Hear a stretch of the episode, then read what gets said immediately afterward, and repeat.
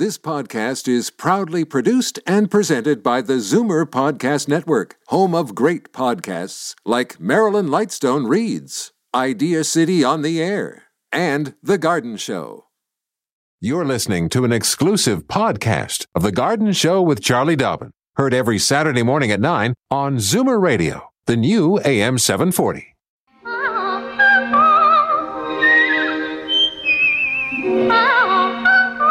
Welcome, friend, to our weekly garden party. We hope you brought along your questions because it's time to dish the dirt. On The Garden Show with Charlie Dobbin, exclusively on Zoomer Radio. Well, good morning, one and all. Frank Proctor here, the sous chef of the garden, on a cloudy Saturday uh, as we welcome in the warm hearted uh, little devil who resides in a lovely spot there in Prince Edward County. Good morning, Charlie Dobbin. And good morning, Franklin Proctor. Uh, so a little bit gray at your place, a little bit gray at my place. And too darn cold for my liking. It, Oh. You know, I just looked at the forecast here, and I can't believe here it is. What the seventeenth of April? We're going to a high of thirteen today. That's all. But then, Oh, you- you're spoiled. Well, We yeah, but oh my man, uh, uh, three degrees is a high tomorrow. No, wait a minute, 15, 15 tomorrow. But through the rest of the week, then it just drops. High of seven Right. on Tuesday, on Wednesday, high of plus five. What's going on, Charlie? Come on. It's, called spring in Ontario or Oh, yeah, spring yeah. in the northern hemisphere. I mean, think about it. They've been getting snow. They had some crazy snowstorm in in Alberta. So, like, look on the bright side. We had that nice little blip of super early, unexpected warmth, Yeah, which really popped a lot of bulbs and flowering trees and got us so excited for spring. And now we're back to normal. Back This to is- normal. Okay. this is the way it's supposed to be. I and sit- it was great. The rain was great. I, I am chastised. All right, all right. Hey, what's going on at your place? Oh my goodness gracious, so much. Um, it's it's uh, pretty. It's exciting for me. It's my first spring here after installing an awful lot of plants and lawns and trees and shrubs and bulbs and all kinds of things last fall. So it's been uh, you know every day's a new day here. Um, Elliot and I spent. Oh, it's uh, we're like um we're like a chain gang when we get going, right? Because this is a big property. so. I- don't want a whole bunch of weeds to move into my lawn. My lawn looks very, very good, but it does have some thin spots. There was a little bit of erosion when the seeds were put down. It was hydro seeded, seeded last fall. So like a big machine, like a big cannon, blew seed and paper and water out onto my, my land. A lot of the seed came up, but some erosion happened as well. So we are top dressing and overseeding. And he, like, he's hauling the soil. I'm raking the soil fertilizing, and then the sun's going down. I put my little headlamp on, and I'm out there putting seed down by by flashlight because rain was coming. Right? It's all you to work with the weather. exactly. Okay. You know what? I better get another vision for you. Right. I better get in the phone numbers on the air here, okay, uh, in order for folks to reach you. Although, as I'm looking at our monitor, we've got uh, folks lined up already. But just in case for a little bit later on here, folks, in Toronto, you want to reach Charlie, ask your question. Here's the number 416 360 0740. And then anywhere in the province, it is toll free 1 866 740 4740. Hey, have you heard from some of your pals at uh, the horticultural societies lately? Good question. I was just going to say I do have a couple of announcements. So next uh, 27th, so the 27th is Tuesday. Yeah. April 27th, the Hamilton and Burlington Rose Society via Zoom will be presenting Anna Leggett at 7 p.m. on the subject of clematis, a perfect companion for roses.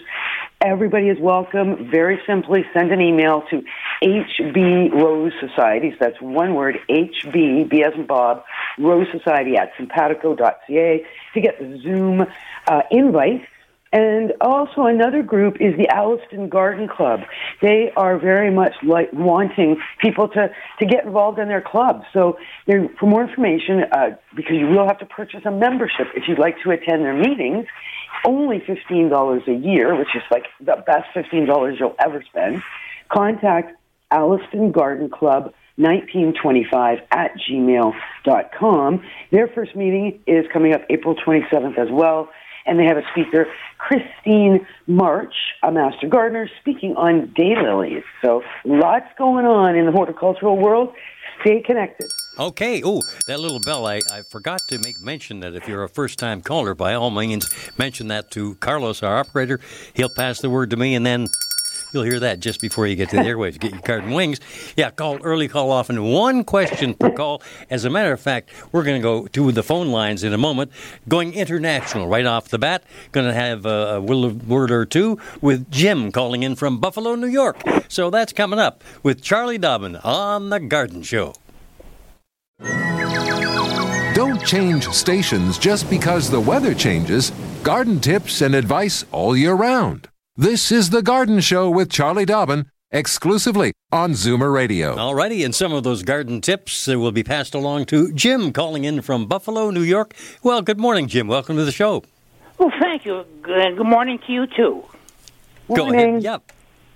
Okay. Yeah, go Can ahead, hear Jim. me? Yes, yes, we can. Go right ahead, Jim. Okay, I have a problem that I created last year. I have a city lot and I had 74 tomato plants. That was not a problem. All my neighbors get free tomatoes. But I also had planted on a small lot, a small little piece of the property, uh, cucumbers, bell peppers, and banana peppers, which was no problem usually. But last year I planted three heads of cauliflower, which killed everything in that plot. Now my question is, can I plant anything in that plot again after those cauliflowers are gone? Huh, that's unusual. I've wow. never heard of cauliflower just eating or killing something. Um, but maybe it was just too crowded. Remember, uh, vegetables, many vegetables need sun, they need air, they need, you know, all that penetration of the sun and the air to truly be healthy. What I would do, is, and I would recommend this to anybody, whether they had problems last year or not, is rotate your crops. So whatever you planted, like you mentioned, peppers, etc., do not plant anything in that same small plot in the corner that is of the same family as what you grew there last year. So don't do any of the, the cauliflowers or, or the broccolis and don't do any of the tomatoes or peppers or eggplants because those are all the same family. Instead, consider maybe some beans or peas in that area or some carrots or, or something just completely different. And uh, as long as there's you know minimum of six hours of direct sun every day, good quality fertile soil, you should be fine. Okay. Oh, wow. That was uh, weird, huh? The, the case of the killer cauliflower. Ooh, yeah. Nancy Drew mystery brought to you by Frank Proctor. That's right. Okay, got an email here from Jack Joseph.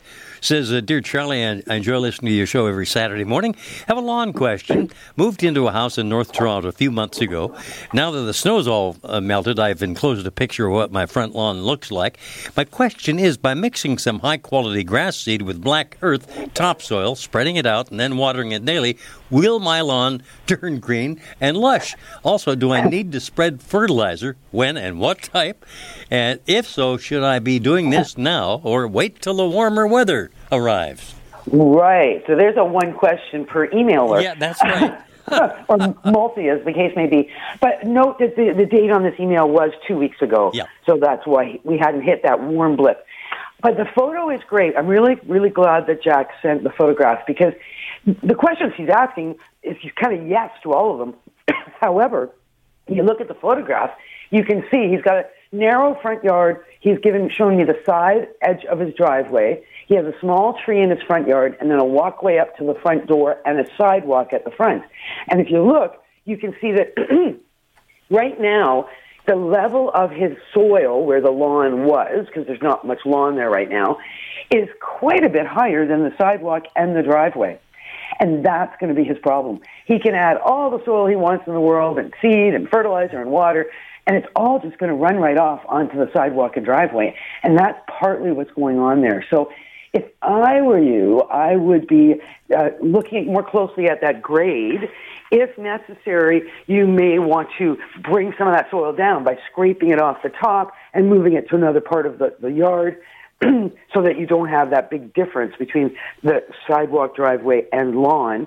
I see the trunk of the tree. I don't know which side of the house we're on here, but it looks to me like the tree might be providing an awful lot of shade, which is partially what's causing the, the grass to not thrive as well. So take a look at it, sort of stand back, go across the road, stand at your neighbors, and say to yourself, can I grow grass there? Can I get six, four to six hours of direct sunlight on that spot? If so, sure, go for it. Scrape it down, level it out, fluff it up a bit, you know, make sure it looks like good quality soil. If it's not, scrape it down even more and bring in some better soil just so that you're you're going to be above. There's no question you're going to be above the sidewalk because the roots of those trees, I'm sure, uh, of that tree is is going to impact your final grade. But um, but be careful of the bark of the tree. It almost looks like it's been a bit chewed up by uh, whippersnippers. So don't be hitting the tree with a whippersnipper. Matter of fact, don't even try and grow lawn at the base of the tree. Just make that a little mulch uh, crescent around the tree. Otherwise, you're going to kill it. I can see some of the bark is missing. And maybe even consider just a shade tolerant ground cover. Forget the grass entirely if it's that shady. Put some pachysandra down. Pachysandra or sweet woodruff, both of them are lovely, easy care, evergreen ground covers that will handle the shade. So, you know, you, you, you have lots of options here, but, but it all starts with the grade. Okay, all sorts of good options offered up by Charlie Dobbin, our master gardener. And uh, Charlie, we have to take a little bit of a break here, but coming back to uh, welcome first time caller Terry in from Hamilton. I'll be reaching for that bell in moments here on The Garden Show.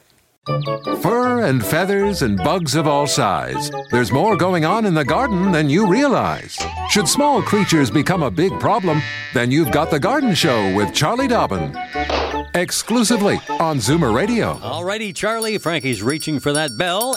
There you go. And that's for Terry calling in from Hamilton. Good morning, Terry. Good morning, Charlie. Good morning, Frank. Morning. Welcome to the show. Thank you. I listen all the time. Um, my question for you today I have a fairly large hibiscus tree, which I have never had any troubles with. It's still be- blooming beautifully. Um, but I noticed that it's staying pretty limp after I water it.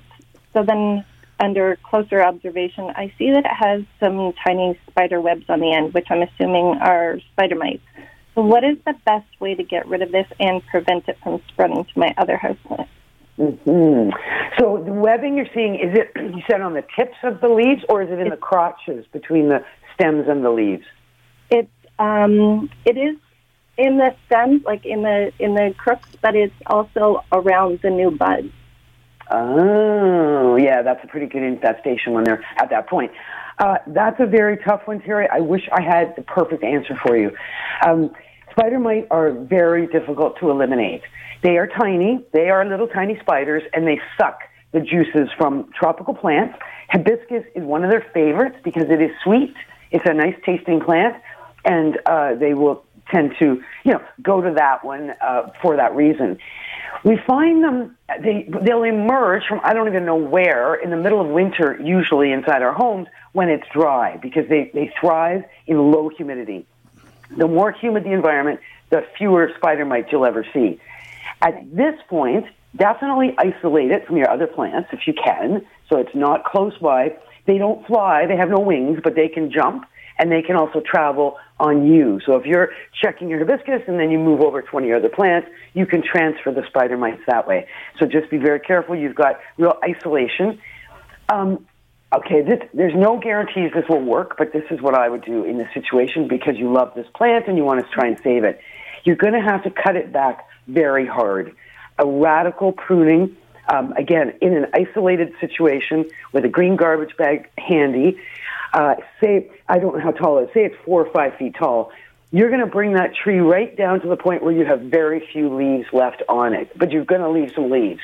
Um, you're going to balance out your, your cutting back, sharp pruners, everything you cut off is going to be cut and immediately into the green garbage bag.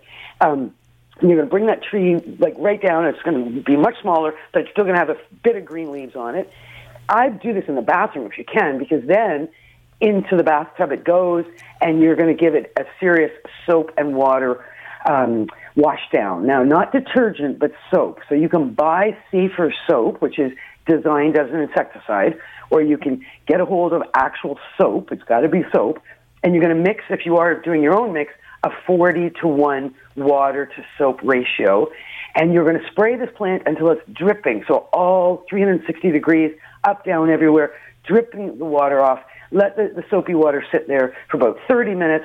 You're going to wash it off with clean water, and you're going to keep that plant isolated. And you're going to do that soap drench to the entire plant every seven days for about the next three to four weeks. And you're going to always rinse it off with clean water a half an hour later. If possible, after the soap drench, get the plant into a sunny spot so it can live the, the rest of the week in fairly optimal conditions and keep a really close eye. Um, that's really your only way that, uh, that I know of that you can have any hope of killing those spider mites. Okay, perfect. Thank you very much. Yeah, well, thank okay. for joining us, Terry. Good luck with that. Yeah, it's tough. It's a, they're, the, they're, a tough one. All the very best with that. Yeah. Uh, have a, have, oh, our old friend Maureen Boyce uh, obviously recognizes that I'm partial to alliteration. Says, I've decided to dally with dahlias. She's got some beautiful cactus dahlias to plant. Could I get a head start on blooms by planting them in an above ground planter uh, this April? I, I thought I would cover it with clear press plastic to create a sort of greenhouse effect. What do you think, Charlie? Well, and again, this is an email from two weeks ago. So, mm-hmm. it, for all we know, Maureen actually did this, and and of course, we did have that blip of super warm weather. So, for sure, dallying with the dahlias outside in the in the uh, raised planter would work. Also notice the temperatures, as you pointed out, that are coming later this week. And the dahlias will not like those cold temperatures. this is a tropical plant that will die if it is exposed to anything below about one degree Celsius. So I, I wouldn't have planted them outside. If she did, then they're there. Um, certainly, the plastic idea as a sort of mini greenhouse is fine. Of course, you don't want to cook plants. So if they're under plastic or under glass and the sun is shining down, just make sure that that um, there is some air circulation to keep them cool because the air can get extremely hot if they're sealed in under plastic or glass. Now, with the cold weather coming, I would uh, get a blanket out and I would be turning that little mini greenhouse that she may have started with plastic into uh, a blanketed mini greenhouse overnight for these nights, these cold nights that are coming, and try and maintain some of the heat. Now, first I'm saying let the air in so it's not too hot in there, but now I'm saying, okay, seal it up and hold the heat in so it's not too cold. Um, and that's always the challenge at this time of year. We've got ups and downs in our temperatures, and plants are pretty picky about what they like and what they don't like. So you, you know you do have to stay on top of that and have have a thermometer in your hand at all times. Or if uh, Maureen, if you did plant them out into that raised uh, uh, planter, put a little thermometer out there so you can monitor what the actual temperature is that they are at, and that gives you a better idea of when to open them up, when to close them down. Very good. Okay. Um, uh, just for a oh, note, we do have a line open right now. So if you've been waiting for a chance to call in and talk to Charlie Dobbin, by all means, now would be a good time in Toronto, 416 360 0740, and anywhere in the province, as a matter of fact, toll free 1 866 740 4740. But back to the lines we go to say good morning to Elizabeth. Welcome to the show, Elizabeth. Good morning. I um, I have a question. One, I'm going to have to dig up my garden uh, because of a move, and this time of year, and I'm wanting to know if it's possible to transplant some of my plants, particularly the um, um, verbena, uh, iris, um, my bulbs, um, various things like that. Hmm. So you're actually moving house.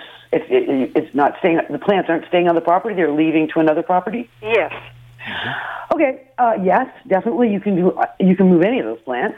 Um, the bulbs, of course, are probably blooming right now, and it is very difficult to move bulbs when they're blooming. So, what I would do. What's your deadline on on digging stuff up? About a month. Yeah. So leave the bulbs as long as you possibly can uh, preferably, hopefully, they will be finished flowering in that month. And when you um, are going to dig them to move them, all you're going to do is dig them, uh, lay them down onto some spread out newspaper because there will be, you know, leaves still attached and roots attached, and they'll be covered in moist soil. And let them just dry down on that newspaper for a day or two um, at that point, if you can just bundle them all up in that newspaper, take them to the new home, and lay that newspaper back out again, not in the sun, in a in an open spot where there's no rain but no direct sunlight. And again, just let them dry down. You'll find that the le- green leaves, everything will turn yellow. The soil will dry up, and they will be in a good condition to be replanted, but no rush. You can replant them in August. The other plants you'll be digging up and actually putting into pots. So make sure you've got some pots. Uh, things like irises are, are very easy to transplant. Again, you could just wrap them up in a newspaper if you want, as long as you know where they're going at the other end and get them planted as soon as you get there. Verbena, easy into a pot. And again, sit on those pots until you know where they're going in the new place. Put them in a spot where they're, they're getting, you know, sun, some sun, some shade, and of course water as required. You will need to get everything in the ground before winter. Okay, thank what you very much. about much. The being the same thing. Just get it in a pot, pot, and take it. Thank you very much. Okay, Elizabeth, and good Very luck with the move. Boy, that could be a Yeah, stressful time, can it not? Moving, oh, as, me. as you know, yeah. who who knows better than you? Right. have a note here from Ann Kavanaugh. Says, um, "Hello, Charlie. I have a recipe for weed and grass killer. One gallon white vinegar, one cup of table salt, plus one t- a tablespoon liquid dish soap." Now, she says, "Is it okay to use liquid dish detergent or?" Does it have to be liquid soap to be effective? All she sees on shelves is the liquid dish detergent. I don't think that's the right stuff to use. All right, so this is a good question. Uh, first, two things. First thing is there is a difference between soap and detergent. Um, when we're using uh, this product as an insecticide, you must use soap. Soap is always going to be better because it does not have emulsifiers in it, uh, which means that it is stickier.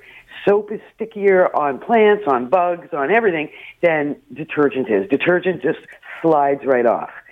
So, whenever possible, purchase soap. And as I mentioned to um, uh, one of our other callers, you know, you can always, to Terry, worst case, go to a garden center and buy safer soap or buy it online. That way you know you're getting soap. However, I don't like the sounds of this recipe. I'm really not a big fan of homemade recipes at the best of times. But notice what those ingredients are white vinegar, table salt, and soap. And a cup of table salt in a gallon of vinegar sounds toxic. So, yep, I bet that'll kill grass and weeds, and I bet it'll kill just what anything else it touches. And the bottom line, the worst part is, it will have residual um, value in the soil in a bad way. That salt will make your soil uh, poisonous. You'll have trouble growing anything for a number of years unless you can really wash this through. So that's the thing, right? You use something like this, you kill what's bugging you, whether it's weeds or whatever it is that you don't want. But then you got to run a ton of water afterwards to neutralize the vinegar and the salt and get that soap washed through. So, you know, up to you. There, I'm a pretty big fan of just pulling weeds or smothering weeds. Uh, and then there are a, a few products out there that uh, are, so, you know, supposed to work if you follow the directions properly. I would never put salt where I plan to plant something in the future. Okay, good advice. I I know. I was going to say I think I know. After all, it comes from Charlie Dobbin. What can I tell you? Um, I have a note here. Uh, oh, I, I know what it is. I'm just looking at the name of our person who is on the monitor and uh, do online right now. I believe this is the same Anna who we kind of left stranded at the end of the show last week. Oh. So Oh, I- right. I, I, let me confirm that. Is that you, Anna? Yes, it is me. Well, that's Uh, good. I'm glad you got back in. I'm glad. Good morning. Thank you. Um, yes. Uh, so my question, well, I have a million questions, um, but my mother, well, she has an apricot tree in her backyard, and um, she tells me like um, she broke her arm too, so I'm going to try and help her. Um, she uh, says that like they will start to like the buds will come out, and then the cold weather like will change, Mm. like just like we have now, and um, she will get no uh, no no produce, no fruit. Right. And does that damage the tree? How can she protect her Uh, tree? well, that's something we a late spring frost is something we cannot control. And frankly, think of the the orchards, like think of the commercial growers. There's absolutely nothing you can do when a fruit tree is in bloom, and, and you know, or or um, fairly um, mature bud, and then we get a serious cold snap, you know, late spring frost, and those buds get frozen off. And you're absolutely right. There are no flowers. There's no pollination. There's no fruit ultimately it does not excuse me hurt the tree but uh-huh. it will limit your harvest for that year. You'll have no fruit. And mm-hmm. if you were relying on this fruit to as your livelihood, you would be in you know deep trouble. And this has happened, and, and you know it's not it's not normal to happen, but it certainly does happen every now and then. So uh, in the case of your mom. as long as she's got, she can see the buds are happening. I mean, fruit trees are a lot more work than people realize. Number one, they need to be pruned properly early, early in the spring. So if you haven't pruned your fruit trees now, get at it. You should have been doing it a month ago during dry weather, pruning so they're open for sun and air um, circulation. And they are also very prone to insects and diseases. So, dormant spray, get a hold of a dormant kit, mix up the oil, the lime sulfur, pay attention to all the instructions, and spray when the conditions are right that will help the, the tree be healthier in terms of the fruit it does produce. And then as it begins to flower, there's nothing you can do at that point. You leave it alone, no spraying, no, no pruning, no nothing, and enjoy the flowers and hope for pollination. In the case of apricots, they'll, they'll self-pollinate. And, um, and then uh, be out there with your bushel basket, again, hopefully picking the, the wonderful fruits uh, and, ha- and the harvest in July and August.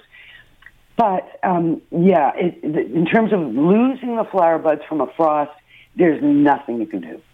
Nothing. Okay. Okie dokie. Thank you very much. All right, Thanks you're welcome. for your call. Thank but, but I'll tell you, Frank, Yeah. one of the things that I mentioned, you know, commercial growers, the same thing happens at the end of the season where we get an early frost. And think of the grape growers, and they're there. They mm. are with you know millions of dollars worth of grapes that are supposed to become millions of dollars worth of wine. And then there's a big frost, and they spend tons of money, tens of thousands of dollars on helicopters to come and stir the air so that the grapes do not get frosted. So, yeah, I mean, Anna's mom could always bring in a helicopter and get that air circulating so that the frost doesn't hurt her tree, but I doubt she's going to do that. yeah, as, uh, I think a couple of weeks ago, if I'm not mistaken, in, in, in France, they had a terrible uh, uh, frost and Yeah. just millions and millions of dollars in damage. Oh, Mm-hmm. um, I want the attention of Alicia in Buffalo. I'm going to deal with your email. Actually, uh, she sent two questions, so we'll deal with one and then hold the other one. If I can get it in the remainder of the show, fine. If not, we'll be dealing with it next week. But Alicia, your question comes by for Charlie to solve in moments here on The Garden Show.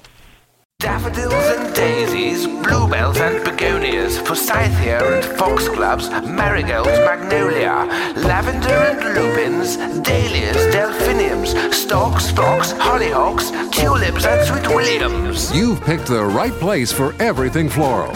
This is The Garden Show with Charlie Dobbin, exclusively on Zoomer Radio. Well, Charlie, as you know, uh, Alicia sent you some pictures uh, Mm-hmm. for you to have a peek at. She says, Is it too late to spray my apricot tree? If not, what spray do you recommend? Right. so this is perfect because our last caller was Anna, whose mom had an apricot tree, and of course she was kind of asking the same question. Again, just to note for our listeners, this email was uh, is about two weeks old. So the photograph that Alicia has sent of the the apricot tip. So she sent me a, a picture of a stem showing me the buds and the flower bud at the tip, which was starting to, show color. It was a little bit pink probably now that those flowers are either wide open or at least open and maybe finished. So do not ever ever spray a fruit tree when it is flowering.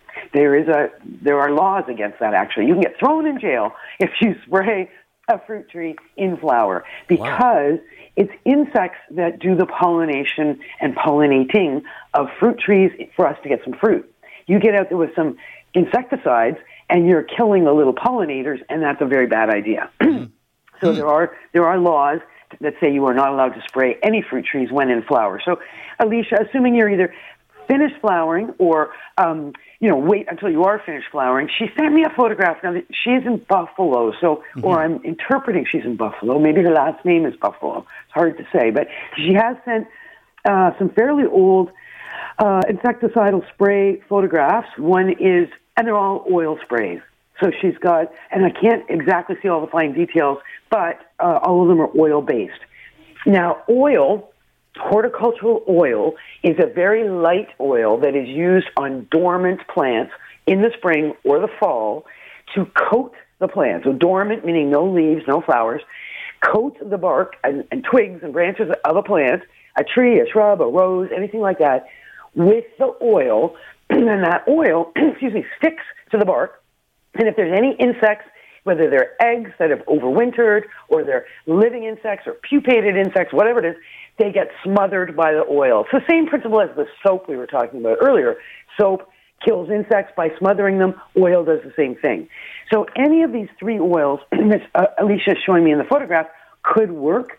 The main thing is read all your instructions on these packages. One is a neem oil, and of course, neem oil is uh, promoted as both an insecticide and a fungicide. Your apricot tree needs that. It needs both a fungicide and an insecticide. So, depending on where your tree is, and do not uh, do any spraying if in flower. Post flower, perhaps read the instructions on all these different uh, oil packages that you've got. If you haven't sprayed anything, pl- do your best to spray at least one of them, uh, but do it based on the instructions and where your tree is right now. All right, it's uh, it's a bit challenging because we've got to be on these things at the right time in order to prevent problems in the future. Okay, I'm just thinking of folks who want to ask you a question and realize that a photograph would be most helpful in helping you answer it. So, here's Charlie's uh, email address: mm-hmm. c dot dobbin. That's D O B B I N at mzmedia.com. And back to the phone lines we go to say hi to Stuart calling in from Dundas, Ontario. Good morning, Stuart. How are you doing? Great, thank you. Morning. I have a uh, my property is about half an acre. It, it faces north and south, mm-hmm. and uh, my west side there's trees along the far side of the west side, um, but it's created the the uh, the the grass is all gone and it's completely mossed over and mm. uh, right down the whole side of the property. It's kind of spreading in the backyard where there is no uh, there really are no overhanging trees. Mm-hmm. So the the the the uh, is south facing, but it's the west side, mm-hmm. and uh, it's basically wiped out all of the grass completely over the last couple of years. Mm-hmm. So I put some triple mix on it and some um, some grass seed that's supposed to be more tolerant of uh, shade, mm-hmm. and it doesn't do well. Right. right. So the interesting thing about moss is that um, it can grow. There's many different kinds of mosses, so they can the different kinds grow in different conditions. Generally, when I think of moss, I think, well, there are certain conditions that support moss. One is shade.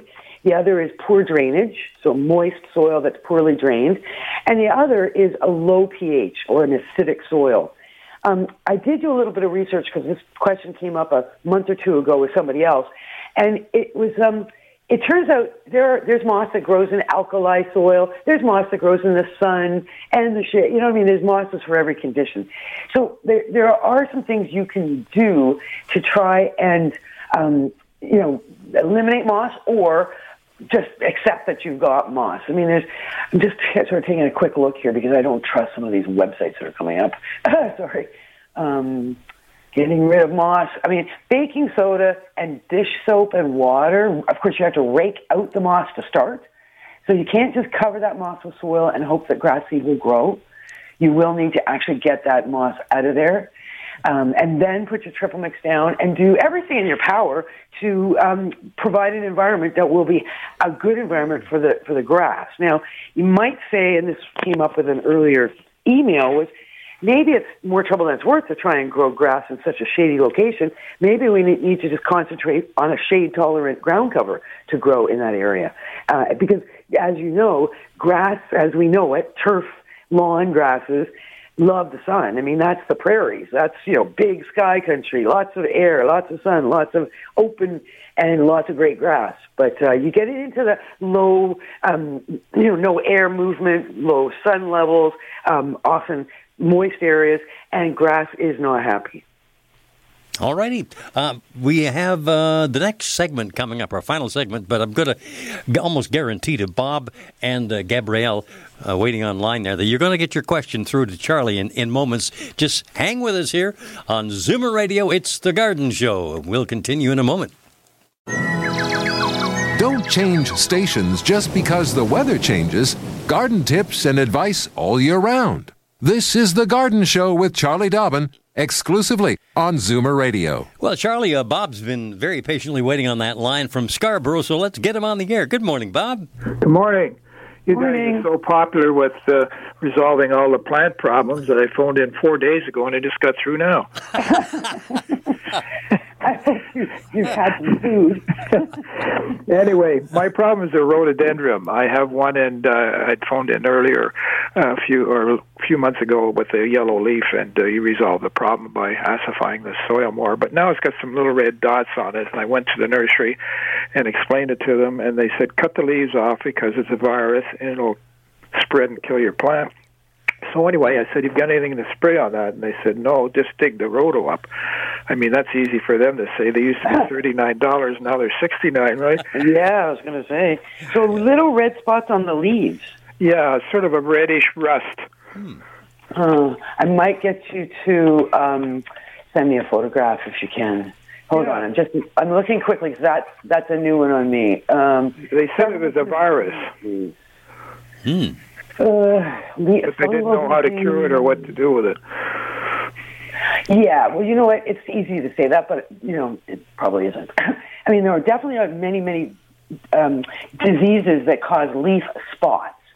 Um, it could be a bacterial leaf spot. It could be a fungal leaf spot. Um, hold on, I'm just looking here quickly. That's why it's probably better if you can send me a photograph.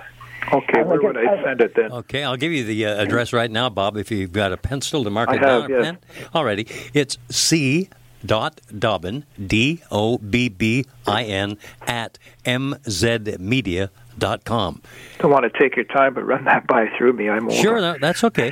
No, C, uh, as in Charlie, C Charlie, yeah. dot Dobbin, D O B B I N, at mzmedia dot com. And that'll get through to her, okay? Media. Okay, Yeah. great. You Thanks got it. your time. Okay, thank you for calling, Bob, Yeah, and I hope but- uh, we'll get that solution for you. Yeah, Um, see, Bob, is it a, more of a close-up a photograph you can take, like um, preferably with a um, you know good focus on the camera? The better. Then I can tell better. So top of leaf and bottom of leaf, and then maybe three pictures, one standing back. Very good. Okay. Thank you. Time enough for uh, Gabrielle to get on the line here to uh, fire a question at you. Good morning, Gabrielle. Yes, good morning. Uh, I finally got through. Sometimes I don't, and then I get disconnected. I'm a coffee lover, and I was wondering if I could take the grounds of my coffee and distribute them among my evergreens. We also have raccoons in the neighborhood. In fact, sometimes my neighbors don't throw out the the you know the like the food. I've I've seen uh, the raccoon taking a nap in their bins. I'm not kidding. I live in Toronto. Yes, I was going to say you're clearly calling from Toronto. Uh, coffee. Ground, Um, you know, because yeah, I like coffee. the drip coffee.